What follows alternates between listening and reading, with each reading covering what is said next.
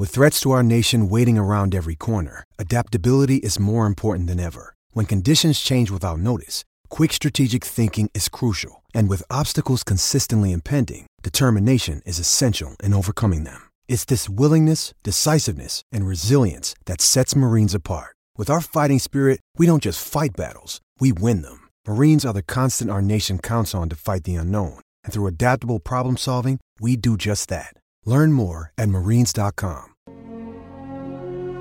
Congratulations to the Navy midshipmen. I can't find no more. I can't find no more. Army, for the second year, has won it. To the winners of the Commander in Chief's Trophy, the great Air Force Falcons. Now the sword and defend. The United States.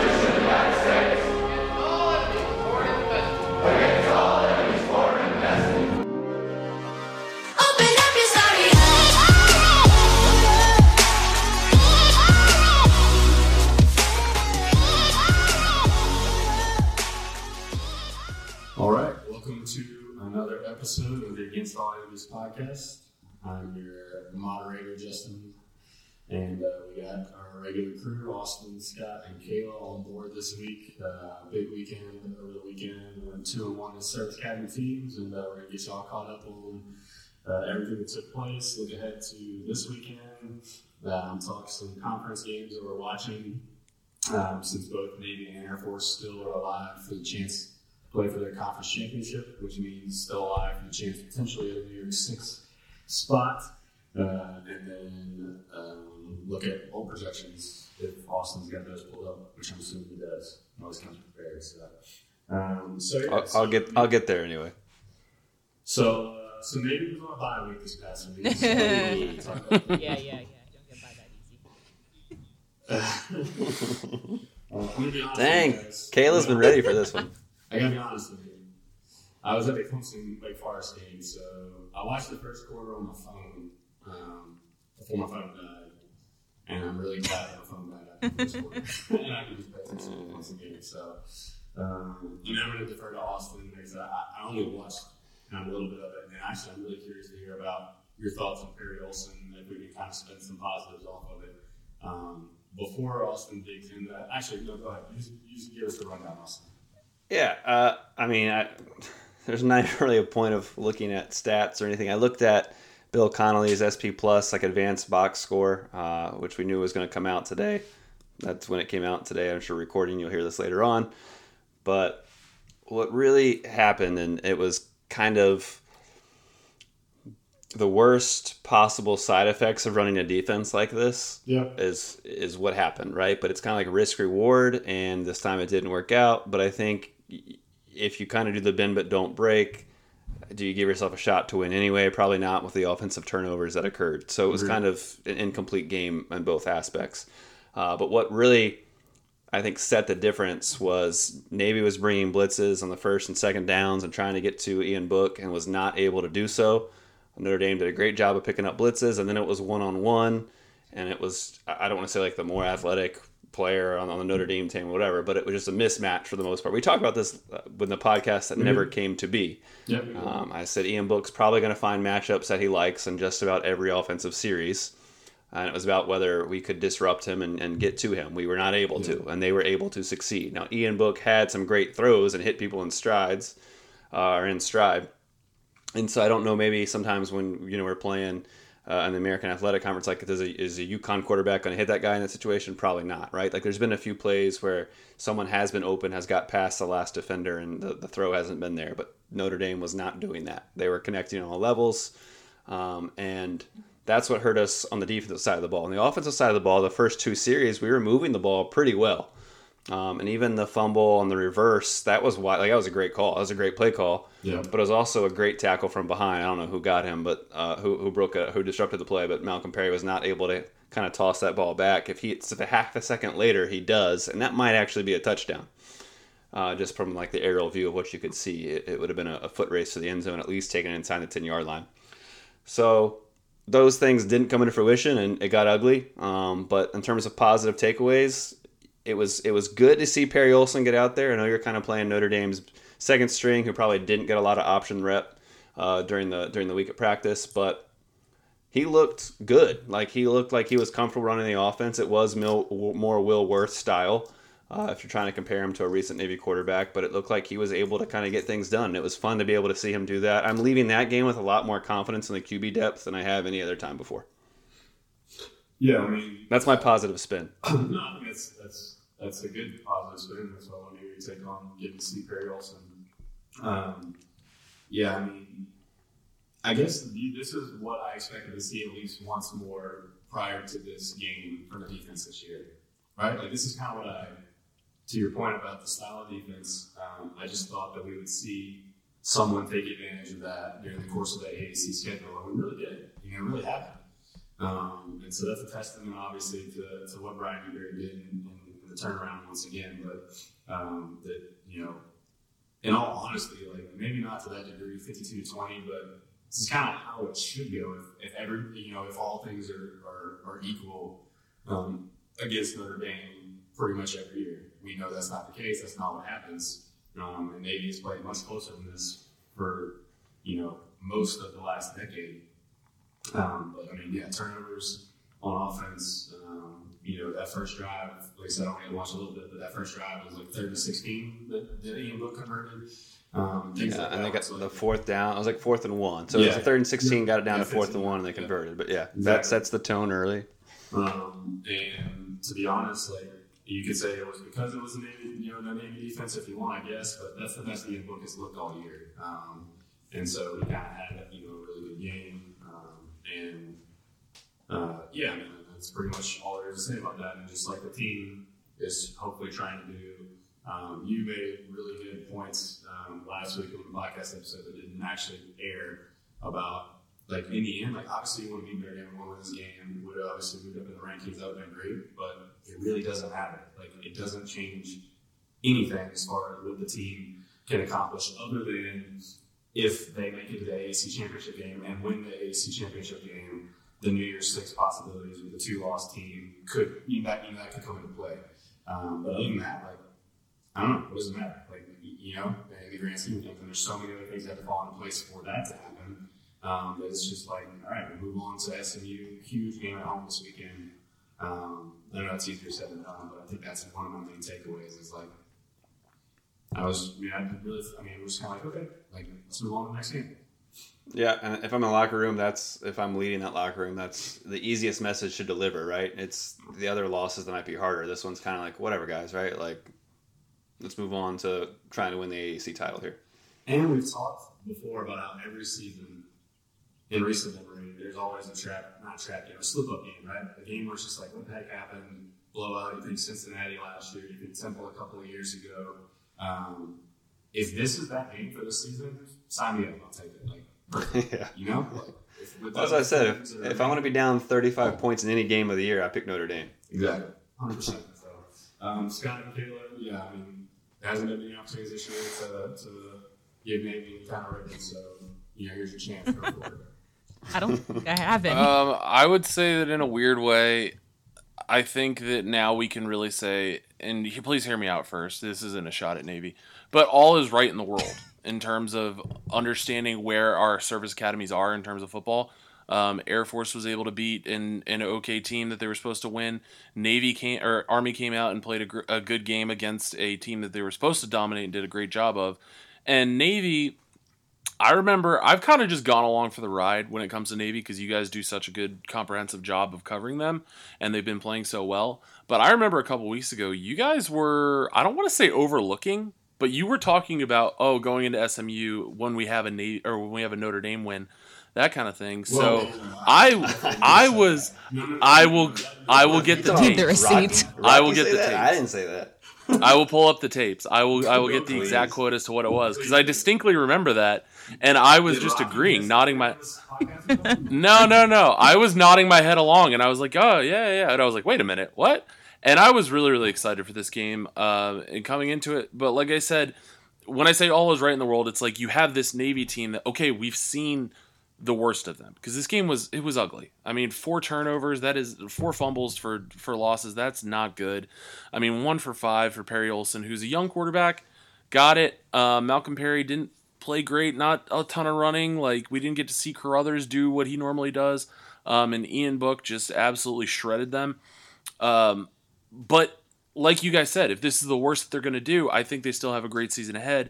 And in the grand scheme of things, um, I, I think we do have to kind of say that yes, this this should hurt. And grand scheme of things, it doesn't matter. But like coming in at 23, you know, you want to see, uh, and I talk about this almost every episode now. Is like, if not now, then when are they going to have that season where they're playing this well and then actually beat Notre Dame as well while they're ranked? So.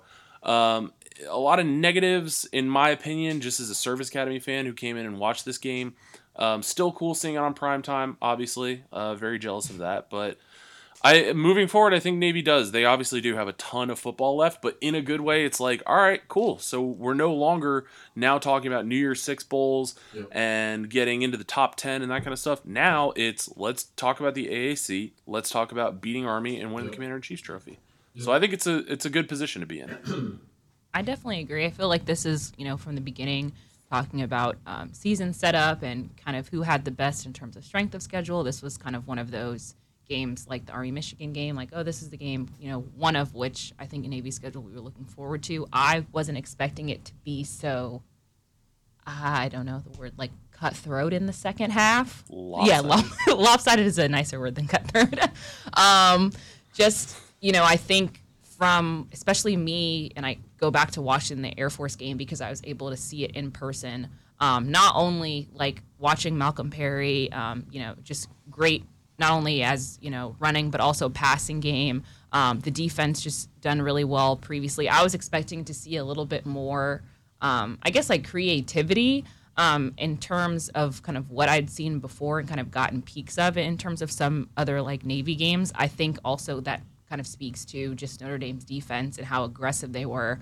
Um, I feel like at the end, you know, going into the second half, um, I think you guys, uh, someone mentioned it in the recap that it seemed just like Navy was just kind of just exhausted, which I can really imagine. So I think like like we had said before, just kind of saying it over again, like you know, in, in the grand scheme of like a schedule and looking back over, this is pretty acceptable. Like I don't know if um, I think we were all always kind of rooting for the Service Academy to win, but I think this is more realistic.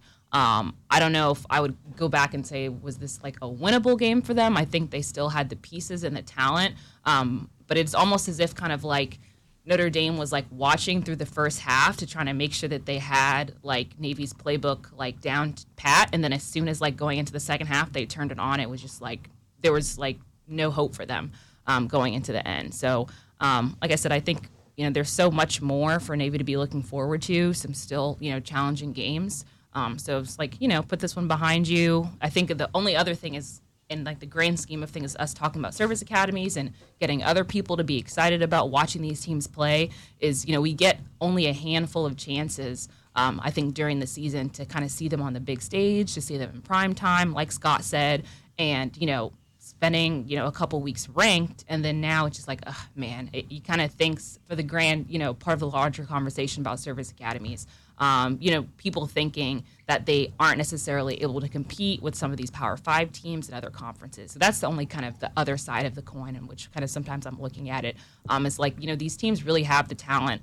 Um, you know, they have the ability to compete, but then when these losses happen, when they kind of been put on sort of a pedestal, or we've been kind of watching them succeed and progress, one loss like this, and it's like, oh well, see, we told you. You know, from from an outsider perspective. So that's my only kind of negative um, portion of like going forward is the possibility of them being ranked because I don't think they are, um, and, and you know in the next coming weeks. But there's still a lot of football to be played. So um, if anything, you know the record that you have that you guys have now definitely uh, more proud and, and excited going forward. If anything,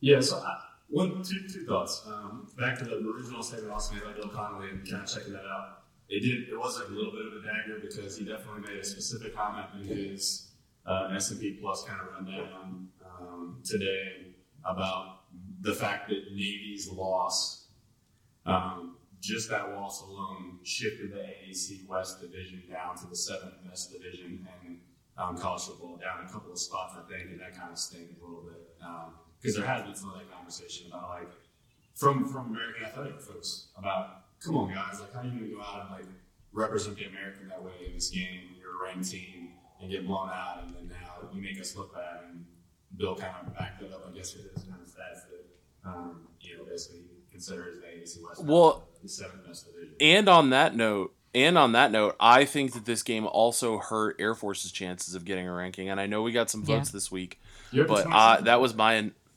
Yeah, we did, but that was that was my initial Mm-hmm. thought, and I, I mean, obviously, we'll have to see how it plays out after the next two games. But I was thinking that since they got blown out by Notre Dame, I was like, well, maybe that loss looks less quality for Air Force, and now that could hurt us down the stretch. But I don't know. Maybe I'm thinking too deep. Maybe they won't even consider that. Yeah, I think at this point, like it's when it gets down to that, I personally just don't have much faith in the AP, voters that um, they're not. They're literally looking at win loss record. And like if Air Force win through the United States against New Mexico, I honestly believe that they're not considering that. If they get another win and they go to nine and two or whatever, then that would push them into the top twenty-five. If other teams in the top twenty-five lose next week, um, that's just maybe a little bit of cynicism and, and jadedness towards um, AP voters, but um, that's just my opinion. Uh, the other thing I wanted to point out is like to that point, Kayla, about like where they come, where they were getting to, and now you to step back. Like, let's just take a step back, right? Uh, 43 consecutive game losing streak in the series until 2007. That game just happened to be in South Bend. Austin and I were there. Triple overtime win, 46-44. Just have a 43 game losing streak. They just happened to win again the next time they played in South Bend, a 23-21 victory. I believe that was the Jimmy Clausen game where he's down holding his face mask in the corner of the end zone. Um, they haven't won in South Bend since since 2009, and that's only those two victories back to back. You know, you have 43 game win streak before that. Since 2009 and 2011, they got blown out 56 to 14 in South Bend. Uh, in 2013, they lost 38-34 on what was the closest game since then in South Bend. 2015, they lost by 17, 41-24. And in 2017, they lost by a touchdown, 24-17. So it's not like they've had a ton of success in South Bend. It's really hard to go into South Yeah. Bend um, and, you know, on primetime TV and pull out a victory. You can look back and say they only two victories in the last, you know, 50 years, um, 55 years for for Navy uh, in this series, where it was a triple overtime victory and a two point Wow. victory two years later. So let's not like lose that, you know, thinking just because we had a ranked game here that um, all of a sudden it's supposed to be something that's not. No, no, that's that's that's valid. Um, Austin, you have any final thoughts on that?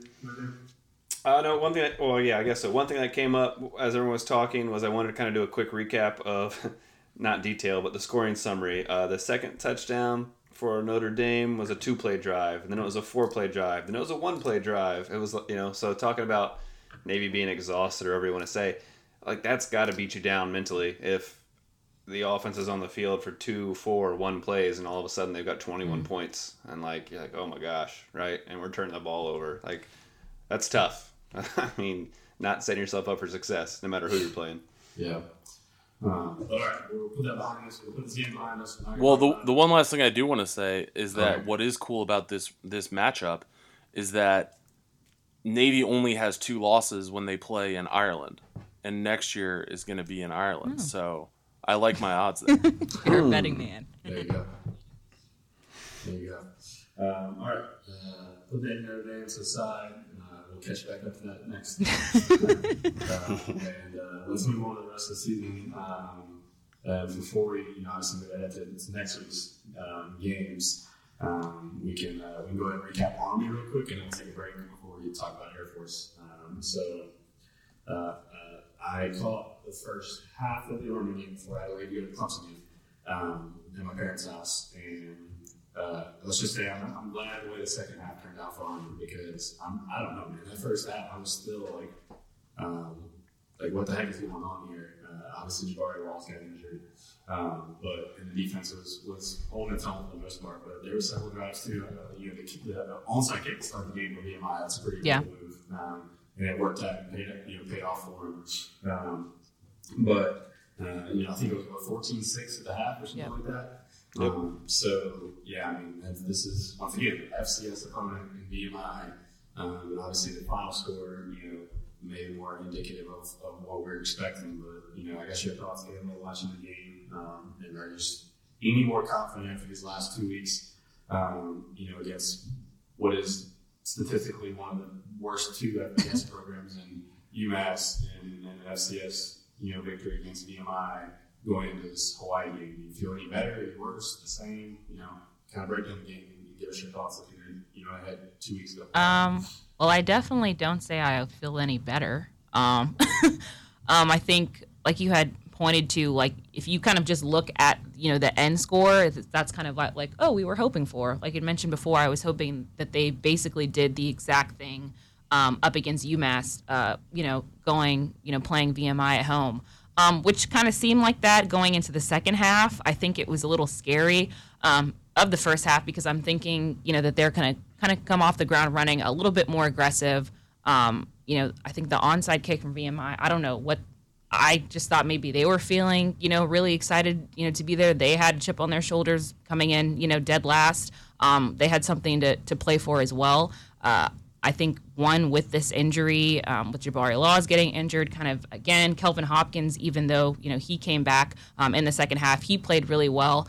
Uh, it was really, I think, the defense that kind of held up pretty much the the entirety um, of the game. Um, you look at Cole Christensen, who had 10 total tackles, five tackles for a loss, and three sacks, um, and a whole host of other guys. It kind of just seemed like they were kind of making it possible uh, for Hopkins um, and Laws to kind of make those runs. Kell Walker with the 59 yard run in the third quarter. Um, so it, it was kind of interesting. I don't really know if, if they kind of got into the groove. I don't know if it was because Jabari Laws was starting um, again, and we're kind of just making do with what we have in terms of you know the quarterback room of trying to figure out you know is when is the prime time um, to put Kelvin Hopkins back in. Um, I'm sure that we're going to want to see more of him going into Hawaii. You know, we have a bye week coming up, so definitely the time needed for these guys to kind of get into the groove, um, figure out, you know, what's their plan of action going into Hawaii, playing um, in Hawaii as well, which I'm sure is going to be a challenge. Um, but if anything, it was, like I said, it was a little surprising. I was expecting a little bit more aggressiveness uh, from these guys kind of out in the beginning. So at this point, I just hope that they can kind of get whatever plan that they have together for Hawaii. I think that a bye week is definitely needed. Um, the kind of whole host of injuries, working with Hopkins, working with Laws, um, and trying to figure out what's the best game plan. It, it was really nice, thank God. Uh, I think, like Navy, to see um, our really good kicker who bore who both forced and um, recovered a fumble out in the end of the third quarter. So that was really cool. Uh, Landon Salyers, uh, I believe I'm pronouncing his last name uh, correctly, junior kicker. Um, and also we had Christian Anderson, who is a third string quarterback. He scored the final touchdown. So it's kind of we got some cool, you know, peaks at some other guys on the team. But I think Army is, from what I've seen over the past, you know, couple seasons, one of those teams that we're not really sure about kind of the strength of those secondary players. And so when we have injuries to these main guys, it's kind of like, well, geez, what are we going to do now? Um, so all I can hope for is that you know they get as healthy as they can going into Hawaii because it's definitely they're definitely going to need all the rest um, that I think they need. So yeah. Yeah, um, yeah, that was interesting about uh, about Salyers there for sure. Um, you know, one one that Christensen didn't have five tackles for loss and three sacks himself. Just I don't. I think you were saying. Yeah, as a whole. Um, he had ten tackles. The team had just to make sure that, that clarification. Yeah, I mean he had ten tackles. The team had a, a solid game. You know, solid you know three sacks and five tackles for a loss. Um, the, the defensive backfield continues to, to play really well for Army. Um, Elijah Riley on some some big plays, especially early when we get out moving the ball. At least when I saw Jordan the balls loose on plays that should passes that should have been caught by the my wide receivers. Um, and uh, and yeah, you know, there's a lot of I guess a lot of um, positive takeaways. The kicking game maybe a little bit. Uh, the chip shot for Cole Talley that he missed. Um, a little shaky. And then he got an extra point, and they used three kickers. You know, in, in the field goal game, um, an extra point game. But, but yeah, I mean, my biggest thing, and I'll let Scott and Austin, you know, add what do you think they want to say, uh, is now, like, now what? Like, Jabari Laws, I mean, he looked pretty good coming off the field. I don't think he's, if it was a game this week, you know, just from the looks of it, it would be tough to say he'd be ready yeah. to go. Um, but even if he is ready to go, like, okay, Kelvin Hopkins against him at FCS and VMI had by far his best game of the season 200, you know, eight yards rushing and a touchdown. Um, and for you know over fifty percent completion percentage, um, which is yeah. you know, been, been better than normal for him. Um, so they go to Hopkins, so they go Can I, yeah, I, I'm interrupting. I'm sorry, but this is I've been waiting to get this out, so I just I can't hold it back anymore. Yeah, man. Hopkins, obviously not, I guess, 100% healthy, but good enough to go in and play a majority of the game on Yeah. senior night, but doesn't get the Yeah. start, Yeah. like or senior day. Like I'm just, Yeah. It's just puzzling to me. Mm-hmm. Like I don't, Yeah. I'm not putting it all together. Scott, Um, does this feel like Air Force last year? Because it feels like even maybe to a degree last year Yeah. too, right? Like this feels like just uncertainty and our season isn't going how we thought, and then we're we don't yeah what do we like we assume we're going to beat VMI, right? So like not starting Hopkins on senior day as the Laws really earned the job. You know, while Hopkins has been hurt, like you said, um, still still you know if he was good enough to play for essentially three quarters on his senior day, I'm just really, and I'm not saying like he should start because Yeah. there could be a very good reason that I don't know, but it's Yep. just uh, just a Yeah. question. Like, why did he not start? Yeah, visibility. like even if he played the first half and then you're like, all right, it's VMI, we're up big and we could be done and you know protect him. I don't know, but also, uh, but I'll let Scott get on it. My other point to that is this game obviously was a slow start. First half was a little rough. Second half much better for Army. VMI could have even done more damage in the first half if Yeah. they had a receiver that could catch the ball. Yeah. I don't know how many times the guy was wide open and everyone they just do just drop the ball. I was like, oh my gosh, like what are these guys doing? Yeah. Yep. Um, but I don't. I think the outcome wouldn't have been any different. Maybe it's seven or you know ten points closer or whatever. But um, but no, the the Hopkins thing is, is puzzling to me. I don't know if Scott wants to address it or compare it to Air Force or where he wants to go with it. But I had to get off my chest. No, it's, it's Yeah. valid for sure. And, um, yeah, exactly, exactly right. If he's getting to play three quarters, he's the backup. He is VMI. You know, why not start? You know, if it, it clearly wasn't too concerning on the injury front over this all cushioning. Yeah. Uh, Earlier on. Come in, so. Scott, you got any, any takes? Yeah, I don't really see any parallels between this Army team and Air Force because strictly out of the context. The quarterback. Well, I mean, even the quarterback situation, no. Strictly because of the context, I think Air Force um, thought that they were a great team last year, and and I think Troy Calhoun really thought that he was doing something with his whole round robin, and he thought that it was going to work, and it was just like game by game, we slowly got tripped up. I think Army's quarterback situation is mostly out of fear and uncertainty, just in a different way. It just feels a lot different. Um, and I, you guys gave a lot of the the kind of negative things, things that we didn't see. I mean, you gave a little bit of props, but uh, the one stat that I want to talk about that I thought was really cool, um, just like Kayla said, with how well Army's defense played and how efficient the offense was in the second half. Um, every drive, Army scored a touchdown in the second half, except for the one to close out the game. That's pretty cool. Um, they forced VMI to turn the ball over on downs twice, and then forced a fumble another time, and then um, they punted for the last two drives. And it's just like, I think that's what you need to do. And in the first half, I think the reason why the score was so close was because VMI was really throwing the book at Army, and I think that if a lot of those, like you said, they were making tough passes. Um, that sh- probably should have been caught, and that just comes Yeah. down to obviously Yeah, like, the skill differential. Yeah. But Right now, yeah, I mean that's that's obviously this that's obviously the skill differential that's going on there. But um, I mean they they tried out a lot of different plays, and so I think that just you got to take this really game by game and and take what you can out of this Army season if you're a fan. And I think you got to be happy with it. I mean, really, where they are right now, obviously, there's still a bowl game on the table, but it's like, I mean, what what bowl are they going to get into? And like, maybe if you're a diehard fan, that's an exciting prospect to you. But even if they make a bowl game, if I were a fan, and this is kind of how I am towards my Air Force team, I wouldn't basically chalk the season up to a success at that point. Yeah. So I- I, think there were some good takeaways. I don't think this was. I, I think maybe it instilled a little bit of confidence in their efficiency and the ability for the defense and the offense to play off each other. Like having the defense um, stay on the field for a limited amount of time and then let the offense really go to work. Um, but I, I don't think this is any indicator about how they're going to do against Hawaii. And I think this was what I said on the episode last week that didn't actually go up. But I said a hot take. I think Army's going to be back next year because I think they got to get back to basics. And I think this is a team that's just a pure example of what happens when you get overly confident. Um, and I really think they're going to have potentially a nine or ten game, uh, nine or ten wins next season.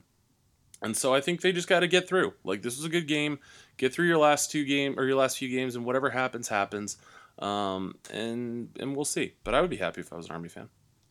I don't Yeah. think they're happy, but I yeah. was just gonna. My, my last piece on it was going to say if if Army makes a bowl game, which you kind of referenced, that means they beat Navy. So that's a pretty good season. If I'm an Army fan, you beat Navy and you make a bowl I'll game. take it. And you keep the CIT shirt, Yeah. right, um, in West Point. So yes, absolutely. They get to a bowl game at this point. I would say that's good. They do not have a bowl tie into Scott Point for this season. Um, starting their Independence Bowl flip flop um, starts next year, so they had to just like last year pick up a, um, an at-large bowl selection essentially um, from a conference that doesn't doesn't fulfill its bowl lineup. That happens pretty much every season. And we know with the way Army will travel and just the you know history and the, program, like they're obviously going to get to a bowl game if they're eligible.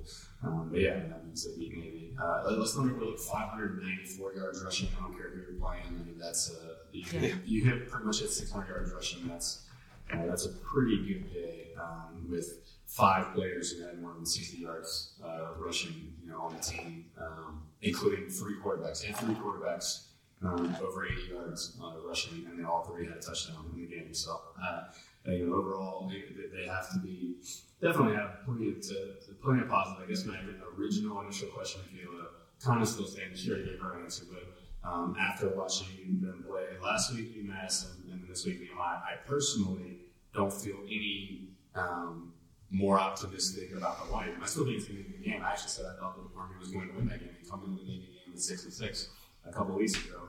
Um, and I think it's still possible, but I don't. This didn't give me any more confidence in that. Um, so Austin's got more or less same. I mean, have you learned anything the last two weeks that would give you an indication that, that they're uh, better chance of, of going to Hawaii?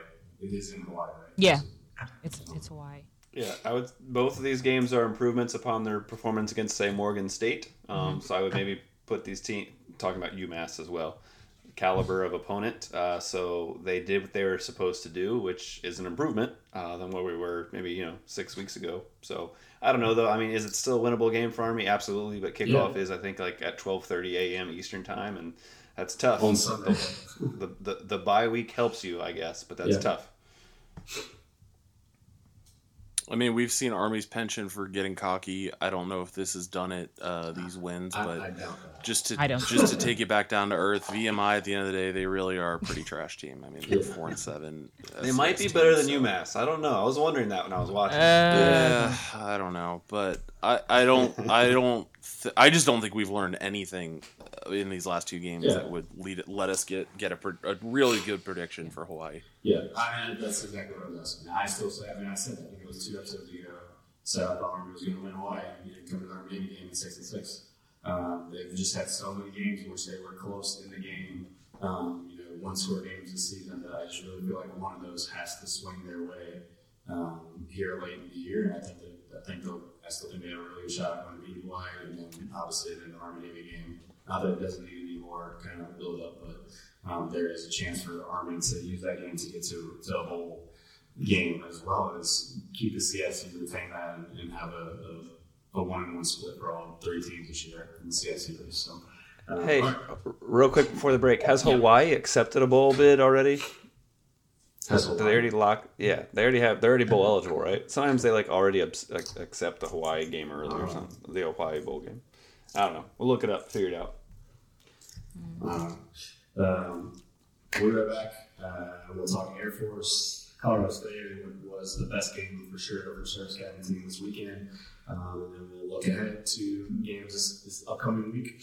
Um, and then look at some conference matchups we're, we're going to be putting you know, glued to the next two weeks and uh, bowl projections. So we're back. Welcome back.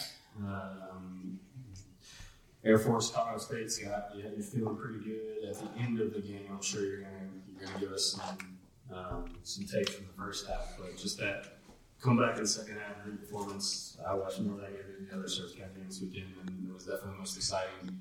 Um, great, great run for Air Force. Um, some you know solid performance from from Donald in the third. We got a 99 yard pick six from Zane Lewis um, at the end of the game. So yeah, I mean, bring it down for us. Well, uh, first of all, huge vindication after my preview in which I got body bagged on Twitter. Uh, I don't know how many are our, how many of our listeners are on Twitter, but uh, got a lot of hate on that. I did have a mistake, but um, claiming that their running back would be starting, and he was in fact removed from the team three weeks ago. But other than that, my uh, my preview is absolutely perfect. I broke it down first and talked about whether or not I thought this was a rivalry. I think the attendance tells that story. Twenty four thousand people in the fans for for a stadium with a capacity of forty one thousand.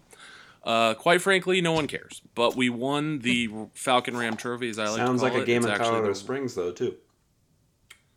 Um, that's not necessarily true. We've packed the house this season, but um, regardless, um, yeah, I mean, it it was just like Colorado State is just like a middle tier Mountain West team. Um, they looked okay. I said this in the preview. I thought that it was basically their team is an amalgamation of all of some very okay but below average talents that we've already seen across the Mountain West. I said that Patrick O'Brien, their quarterback, um, reminded me a lot of Josh Love, except for a little bit bigger and less mobile. Um, he threw the ball well, 347 yards, but did not run well. Ran for minus 38 yards. Um, yeah, overall the game started out really, really slow. We had a Three Stooges moment where um, we had three of our our quarterback and two of our backs run into each other, and that turned into a scoop and score. But it was weird because it never felt like the game was really um, out of reach. Uh, we kind of took it slow, but we had some great running from Cade Remsberg, some decent passing from Donald Hammond, 5 for 11, 126, uh, with three touchdowns and an interception. That interception was extremely ugly, straight into his breadbasket. It looked like he was throwing the ball to the defense right there. Um, and then one of the coolest moments was when Trey Bug went up for a ball, pulled it down, and um, was not given the interception, which was really odd because Troy Calhoun was complaining about um, some of the plays earlier in the game, and those got booth reviews, but this one did not. And so I thought it was really odd that he didn't want to call for a uh, review in that time, but no matter.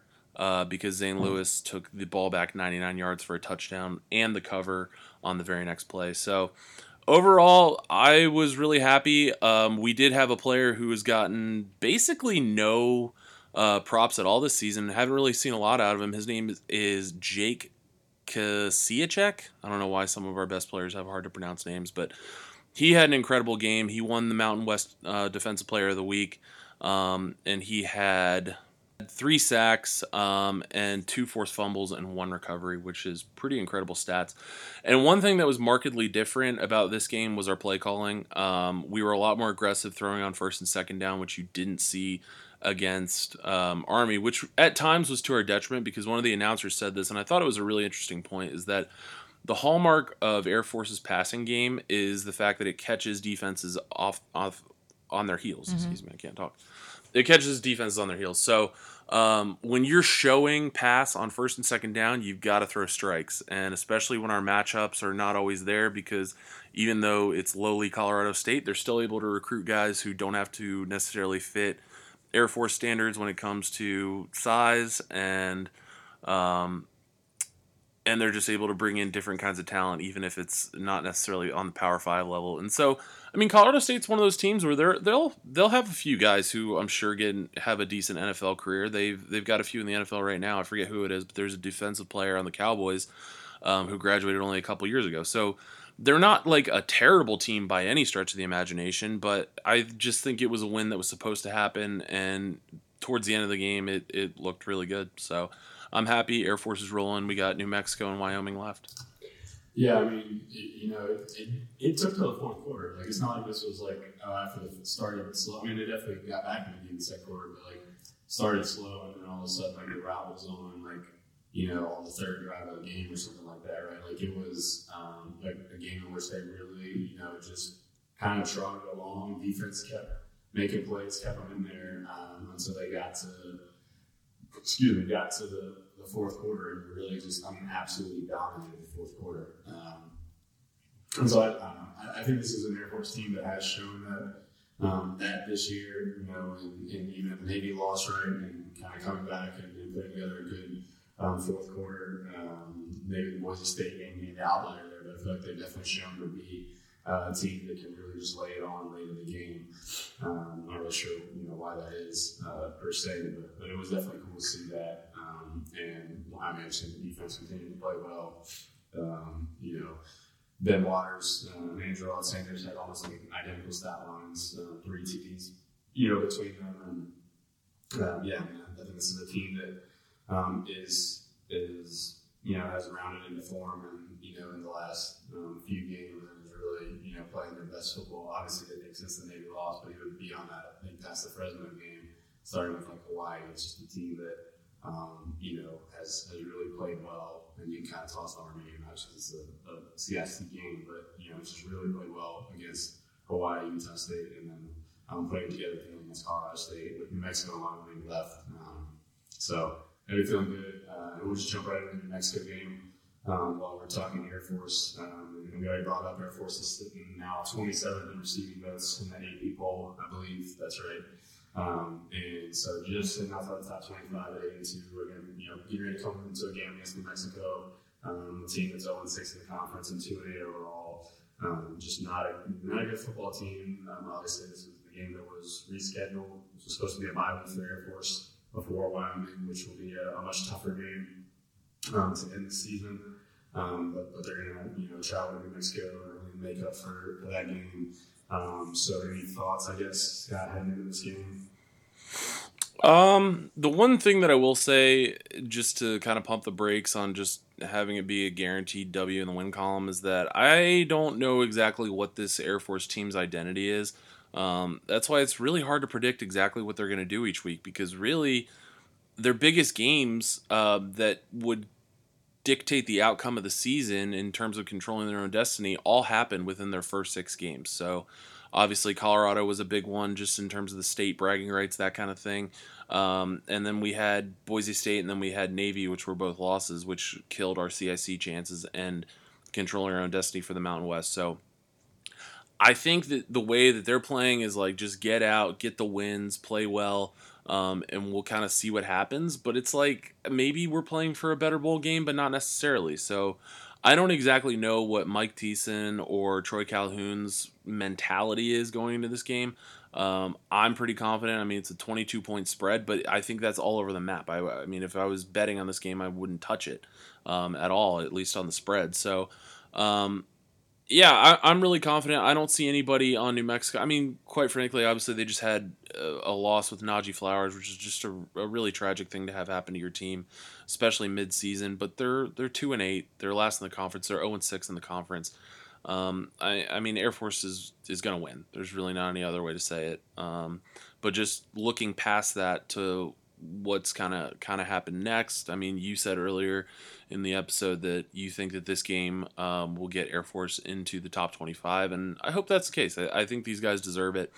Um, but past that, I, I, really don't know what to think about the rest of the season you, in the Mountain West.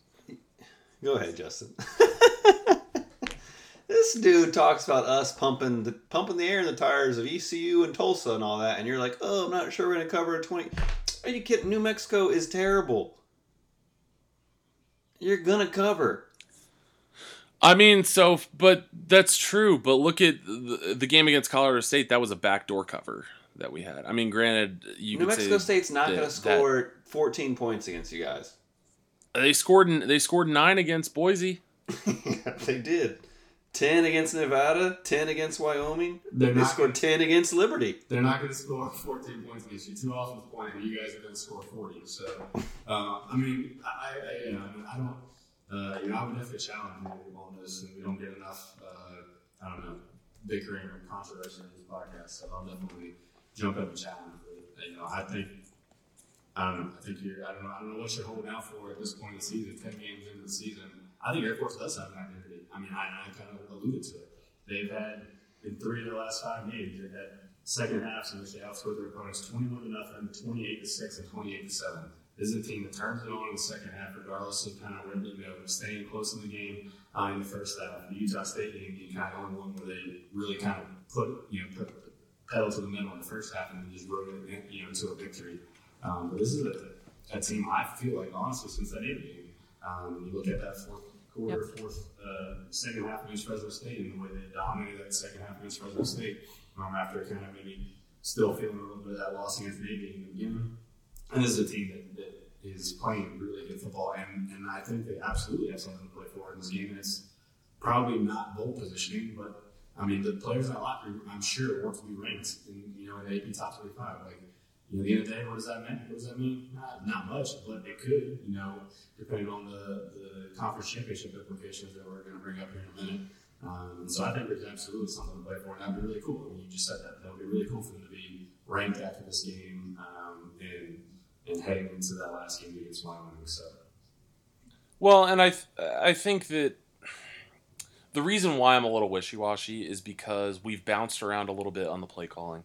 Like I said, it was a markedly different game in terms of offensive play calling that we had uh, between Army and this game. And obviously, they're two different teams. You have to you have to plan accordingly. I mean that that makes perfect sense. But it's just like you know what do we do in when you go from one game and it's like we're just running the ball at the gut, dive, dive, dive, and then you throw when you're under pressure, versus letting Donald Hammond get out and just have some fun and and find some targets. And then on top of that, we have an incredible defense. I mean, they're Yeah. they're really good. There's a lot of guys making highlight plays, but at the same time, it's it's the same team that can let a quarterback like Josh Love or Patrick O'Brien um, just shred us on a couple drives or Malcolm Perry, and it's Y'all like, man. against Utah State. I know know. I know, no, no, I know, That was I know that, does I not know know that. what he wants. I Against know. a future Miami But it- Dolphins quarterback, probably. Yeah. So I'm I'm not yeah I'm not hating by any means, but it's just like I want it all. I think is what it is. I, I'm I'm hard to please. You are. He was 14 for 23 for 114 yards in that game. He had a 21.4 QBR. And he rushed four times for negative 16 yards. You're very Look, Unimpressed. You're very hard to please. We're not really sure what the Mountain West Conference rules are regarding how you get to the conference championship game, but if you want it all, we think there's still a possibility that happens. So, yeah. So I'm going to, yeah, I'll beat the Debbie down on that part. I'm going to go ahead and jump into that, and then we're going to take a break. We'll talk Mountain West first. But um, so Scott, you put earlier from the from the Gazette, right? That's where that was from, the Denver Post. Um, that they put down in the computer rankings, the Massey, um, and the how do you say it, cigar and cigarette, how do you say it, um, whatever's feeding into to part of the um, rankings. The Falcons average ranking at thirty point five, Boise State twenty three point five. This is important because of Boise State, which started a new quarterback and they not have Curtis Weaver um, at Utah State uh, in an away game on the road on Saturday. Um, you have a three-way tie in the Mountain West Mountain Division will be determined by football playoff rankings, and the edge and computer rankings could bolster the Falcons' chance of taking the title and hosting the championship game. I'm just going to read you guys exactly what it says from the Mountain West tiebreaker procedures. Three or more team tiebreaker procedure. Which is first- feasible if Just Air feasible Force wins if out. Air Force wins out, and Utah State beats Boise State. Um, you would have a three-way tie there. Utah State. I don't know who they play in their other game with Slime a little bit while I'm talking. Who they play outside of Boise? Um, New Mexico. Okay, so that's um, so, so if they beat Boise, then who does Boise play? I mean, I'm not that fast for both of them. All right, you get Boise. Well, Utah State they have one more game? They're eight and two.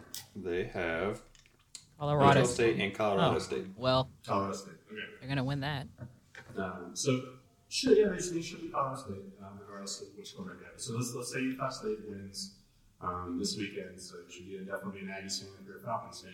Um, you have a three-way tie in the Mountain West Mountain Division. Uh, everybody had one loss. Air Force lost to Boise.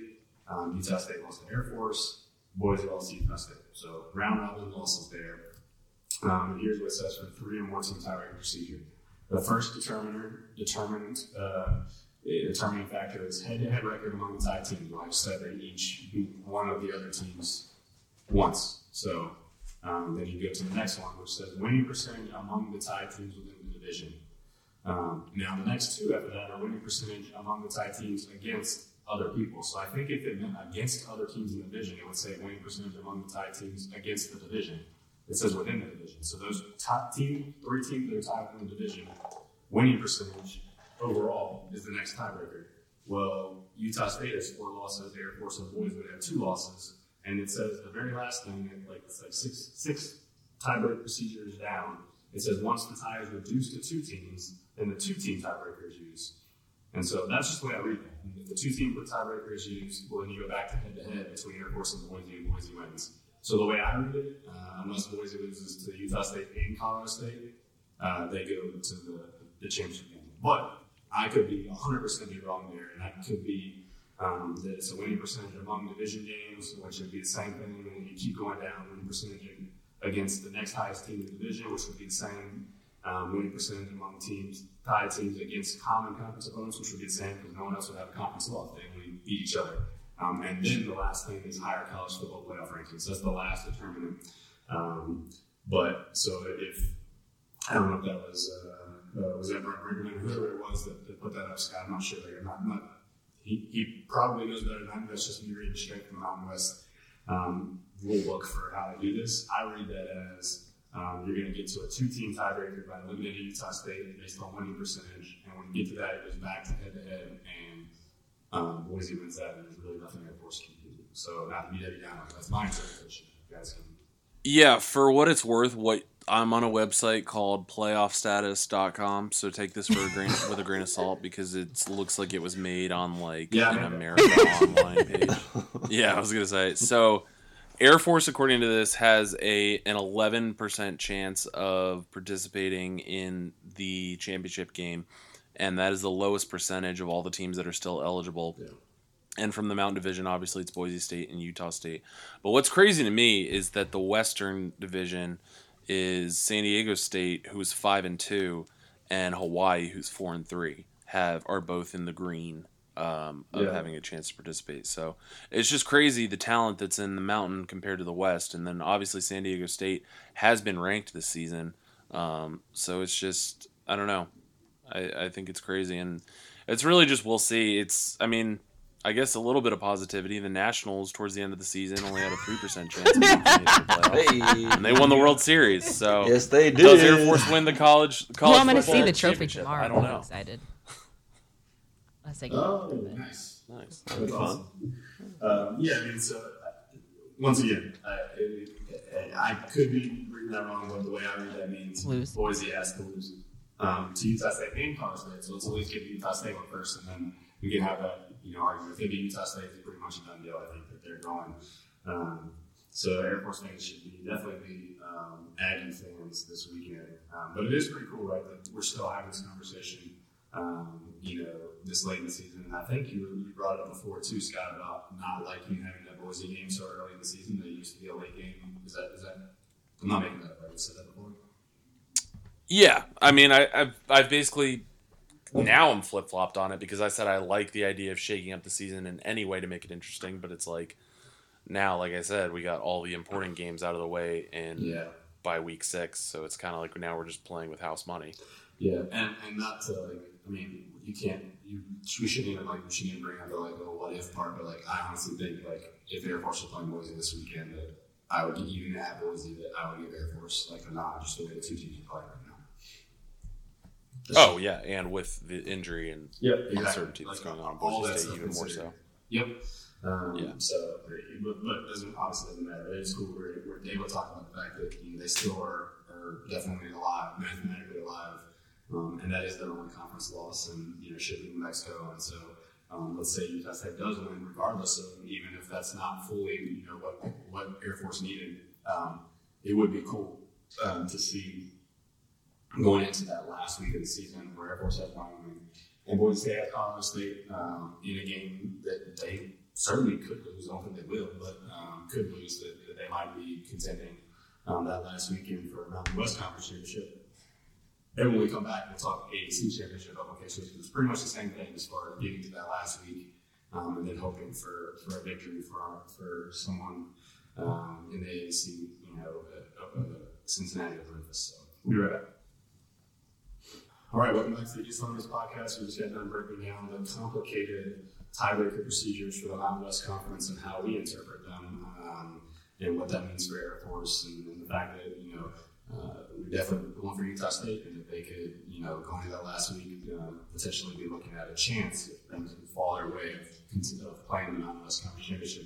Let's switch gears to, to Navy um, and talk about their game this week uh, because they got SMU in a huge game at home um, in the West Division, a matchup that, that you know is pretty much for Navy got to win to, to keep their AAC hopes alive. But um, coming off that Notre Dame game, they just got to turn turn the page and get ready for SMU. So, any thoughts in particular about this matchup, Austin, before we talk championship and stuff?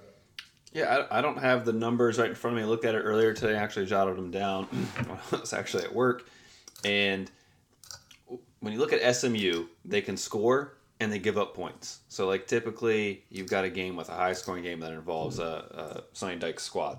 So, I think we're going to see a lot of the same. When you look at the numbers, it's really crazy because SMU is one of the worst teams in total defense, like 108th or something like that in FBS. But they have the 30th best rushing total defense. But that's because they really haven't played anybody in the AAC that runs the ball.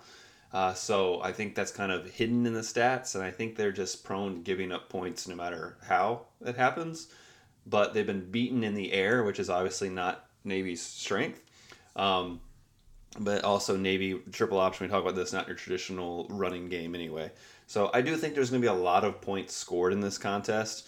Uh, I think if if Navy can get after uh, Shane Buechele, like that's going to be the story, which they were unable to do against Notre Dame, because he's a good quarterback. He was Yeah. at Texas, started Yeah. Texas for a and then when they were talking about where he was going to transfer, there were big name programs in that short list, and it ended up being SMU. So he has a lot of talent. Like he is a very good quarterback. Uh, so I mean, is he the best quarterback in the AAC this year?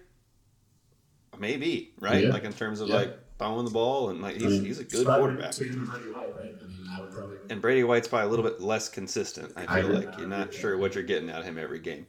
Um, so that that matchup scares me. Like this could be a game where they're able to score at will through the air, uh, and I think Navy can match that by scoring at will. So I, I anticipate a shootout. Uh, hopefully we can uh, defer in the first half and get two possessions back to back there to end the first half and start the second half, and you know maybe that extra possession is what makes the difference. Yeah, I mean, I I don't think coming into the season, you know, even though SMU was certainly an improved team, I believe five and seven last year, um, and beat Navy um, on that two point conversion um, in overtime, I believe, right? Or it was it? It was either in Close to it or or something. overtime. Um, and Had a couple of those last year. I forget Yeah. who was who. Tulane and, you and SMU. I think SMU won overtime. Um, and so, you know, we decided to do it for two instead of kicking extra point in the game or whatever. Um, so they did beat Navy last year, but yeah, I believe that was record five and seven. I could be wrong on that. Um, but they're definitely an improved squad. But I don't think anybody saw them starting off eight you know, or nine and zero or whatever it was before they, you know, lost to Memphis um, a couple weeks in that showdown. It's a whole. That's a whole new team, right? Like Sonny Yeah. Dykes took the the JUCO, tran- not the JUCO, but took the transfer portal and the JUCO players. I mean, he Yeah. that's what he's doing. Yeah, no, absolutely. And a team that's, coming this game ranked, right? Um, and, squeaked by East Carolina at home. Um, but this is an ECU team that is improving. And we've said from the beginning of the year, we're glad we got ECU when we did because they were going to improve over the year. Um, and we knew that was going to be the case um, with Mike Houston and, and, and what he did at Jamie and bringing that to ECU. And so it is a big game, uh, no doubt about it. Um, but it's at home.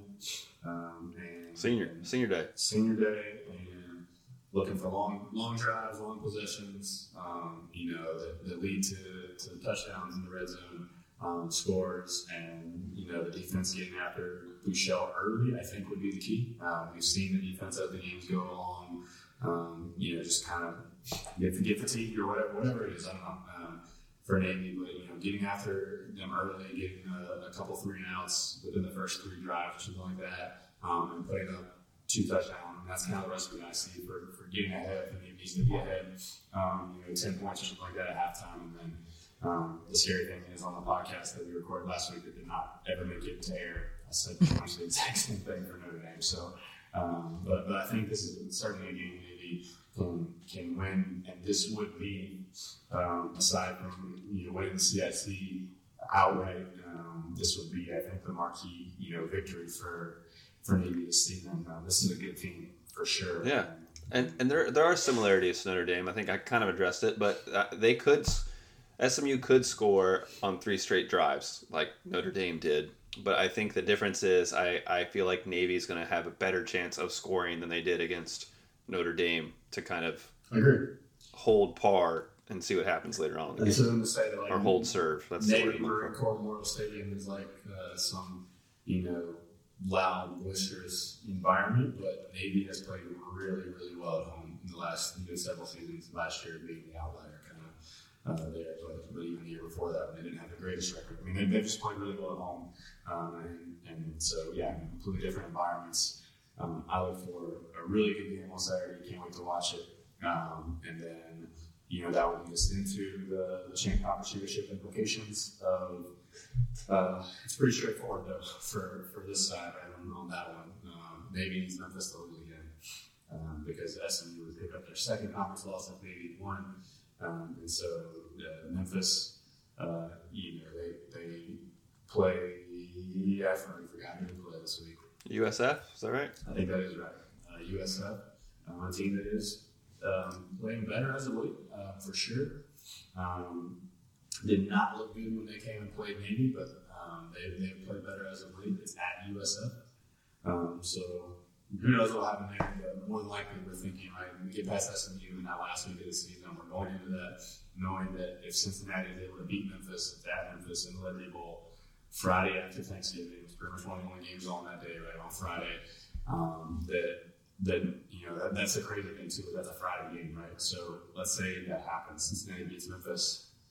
and we've already said that Houston could be one of those games at Houston during Thanksgiving weekend on the road. You already know going into the game, like you know, you know what you like, you know, you know, you, you know either way, right? Like what Right. the game means, Right. right? The Houston game, um, and so. I don't know, like that was, I get nervous just thinking about it. I'm not. I, I think it's worth taking a step back for those who might not be as well in tune with the AAC. Um, the last game of the year is Memphis or yeah, Cincinnati at Memphis, and they are the two leaders of the AAC East and West divisions. Yep. Uh, and it's the highest probability right now. If you look at like what's supposed to happen, Memphis is supposed to beat Cincinnati in that game. Uh, Cincinnati is obviously very good, and I, I'm going to say supposed to. I think ESPN FPI has it, whatever the home game advantage, all that. Um, but if if that's what happens, if Memphis beats Cincinnati, they're playing each other again in Memphis the very next week for the AAC championship game. So as a Navy fan, Navy wants to win out the next two games, right? Get the uh, to put themselves in a situation where if Cincinnati was to beat Memphis, then Navy would travel to Cincinnati in that situation for the AAC title game. And Cincinnati, has, I believe, Temple this week, so it's not like it's a, a pushover game for them either. And I don't know what happens if they were to lose both of those games, um, where that would put them. Um, I'm not, I'm not sure to be honest with you. I don't think they have it wrapped Right. up. I think they have a share of the East wrapped up at this point, but not not outright. Um, and so there's still plenty, yeah, plenty out there. But for Navy, it's pretty cut and dry, right? Like you need Memphis to, to lose one of the next two games, more than likely Cincinnati game is where you probably put your bet, and you've got to beat SMU, and you've got to beat Houston, and you'll know going into the Houston game, um, regardless, Memphis will have played both of their games by that by the point you know. Where Navy has not won. Navy has not won at yeah, Houston. TDECU has not been kind, kind to Navy. Um, you think back to was that 2015 um, after we beat Memphis in the Liberty Bowl, or, ranked Memphis team, it was like 15th in the country, and um, it was That was for the All Out West title, right? Whoever won was that game. for, for the West title to go to championship game, and that was Navy's worst game of the year um, that year. You know, uh, against Houston, so it was, it was not good. Um, so yeah, it's going to be a challenge for sure. So looking forward to the match against SMU. All right, uh, we've covered conference stuff as well. Let's uh, let's hit the bowl projections you got before we wrap this thing up today. Bowl games. Bowl I was excited. I'm Scott, are you excited about bowl season yet? I'm getting there. Okay. I mean, it's gonna. I, I think we'll have to see how it plays out with the rankings and everything for Air Force and how excited I get. Well, if you're not excited, let me let me tell you what Banner Society's telling is going to be in the Orange Bowl first. Virginia and Alabama. All right, who wants tickets to that? Wow. That's that's going to be a great game, guys. Keep in mind, it could also end up being Pitt, Alabama Pitt. That would be something. So the Orange Bowl has to take the second. Is it second ranked ACC team or just the second ACC team? This is all obviously It's- Clemson. It's AC, yeah, it's ACC one unless ACC is in the college football playoff. So they have to take Yes, someone from the ACC. Yikes. correct. and it, that's what's great about this is they've got Alabama being that team. It's Yeah. like, oh my gosh, that could be terrible. Okay. Um, couch. All right. So Banner Society says military bowl in Annapolis, Maryland, Navy versus Louisville. Yeah. All right. I, I'd like to see that. I'd be okay with that. I thought you You're got. right with I that thought you guys said you didn't want to see a bowl game at home though. No, no, no, no, no. I Okay. don't want to the military bowl. I think it's The great. players probably don't. The players, Yeah. I want to play a bowl game in their home state and stay in Annapolis over the Christmas break just to play a game in Annapolis. Like that's just awful. Everybody else is gone. You don't get to travel anywhere. Yes. Okay, valid. I was. And when they've done, and when they've done that in the past, they've taken the team to DC for like two nights or three nights. Like that's supposed to make things better. Let's, let's travel 45 minutes to the south and, and say like, oh, we went on vacation to Ugh. DC. It, it doesn't work. Scott, I got some excitement headed your way in the Armed Forces Bowl in Fort Worth, Texas. Air Force, Air Force versus North Texas. Like University of North Texas. I thought, I thought Scott had said it after the, They got a start they got a school up there. yeah, sorry, that's the one I got. Um, okay, moving down, we've got uh, ESPN's projections. ESPN likes uh, Louisville versus Navy as a possible military bowl matchup. It also has Navy versus UAB and a possible Birmingham uh, matchup in the Birmingham Bowl. It act. They also have Army versus Temple as a potential Birmingham That's not Bowl game. Terrible. No, Well, you know, Right. you know that's so that that's saying yeah, that's saying that uh, Army beats Navy. Alrighty. So that's where that's interesting. or that's that doesn't realize I'm playing for Who's that? TV this year. Mark uh, Mark Schlabach, whatever the name. Uh, in the Armed Forces Bowl, Air Force versus Miami, Ohio, and Air Force versus Toledo. Send the army can take our spot. Scott, man, come on, it's bowl season. Get excited. I just, uh, Not feeling it. there's just something very not Okay, very. I got bowl okay. I got you something, Scott. Hold it. Hold on. I got you something. Are you excited? Armed Forces Bowl, Air Force versus Eastern Michigan. God, um, you to watch them break down. The wall of the sledgehammer. Okay, It's just you- like as much as it's bowl season, there's something so cold about these bowl games where it's like an empty stadium with a few guys wearing Air Force stuff because they happen to be stationed near there, and just like, but it's a different venue. It just uh, looks yeah. it looks weird on the TV, and I don't like it. That's and because- actually, Aurora. Here's how bad it is. One year, Aurora, when we played New Orleans, Aurora flew away. Oh. Just left. she gone. So, so if you're like the Birmingham Bowl, that's actually kind of like I'm, I'm it's growing on. It's like the third week in a row that's come up, and that game is growing on me. Not that I really want to play in Behan, but you play UAB, obviously that's a home game for them. Um, but it's a post New Year's Day bowl game. I think it's like January second or January fourth or something like that. Like, might actually go to that game. It's not, you know, I don't know. It's different. Like, I don't know. It's growing on. Well, uh, going and I, I would agree with that, but going to Scott's point, I, I've tried to sell these mostly with a lot of sarcasm because I would also be disappointed. Um, and obviously we've already talked about Air Force being in the Armed Forces Bowl and, and what that means, but even like the opponent matchups are not rewarding for what a, would be a good season for Air Force at the end of the year. You know what I mean? Yeah, like it- at least. Navy, you have the downside of oh, we're going to be at home in the military bowl, but at least you're getting a Power Five opponent from the ACC. Where, let's face it, the ACC is not strong this year, but that could be a good Power Five win. Where it's like Air Force would end up getting yet Eastern Michigan or Toledo or something, which doesn't seem too appetizing. Yeah, I mean, even me as a as a completely neutral Air Force watcher, like I look forward to bowl season a lot. I look for, and I now look forward to watching Service Academy bowl games um, certainly a lot. And you know, like last year when we Houston, really looking forward to that game. Obviously, I was the only one for for Service Academy teams last year, but really look forward to that game. Um, and and yeah, I mean, I could I can already tell you, like if either of those matchups, like it's going to be kind of like, ah, we got to cover that. Like I'm not going to be excited for that for sure. It definitely feels like a chore. That's what I was gonna say. It's like a chore watching Well, let me let me end this on a high note if you're all ready for it. Okay, mm-hmm. Brett McMurphy has Oh, yeah. the best bowl projections out there. He- He has Air Force playing Kansas State in the Cheez It Bowl. Okay. Yeah, Scott, give me something there, Scott. Yeah, no, I, lo- I mean, there's no chance that happens, I love it. Yeah. And he has Navy playing Texas in the Liberty Bowl. that That's, would that would be fun. That's awesome. That would be legit. Yeah, That would be. yeah. Um, so the, I think part of the reason this is coming into fruition a little bit is I, I think there's some concern about SEC bowl slots. Like they might be like four teams shy of their uh, their billets or whatever you call them. Um, So uh, we'll see what happens in the next couple weeks. But the SEC might have some some voids to fill, which might lead some some some some major shuffling that we're not used to seeing involving Yeah. Power Five teams. No, that would be. I would. That would be an awesome, awesome game in Memphis. You know, Nelson's right there. I mean, that would be against Texas. I don't think there's any love lost between um, Navy and Tom Herman. Um, just being honest there. Um, I mean, Coach Ken's nice to everybody, I, I don't think they were fans of, of him at Houston or at Houston. So that'd be great. But yeah, I think uh, obviously those would be the the best two potential matchups for Air Force and Navy uh, if if Brett McMurphy's uh, projections came true.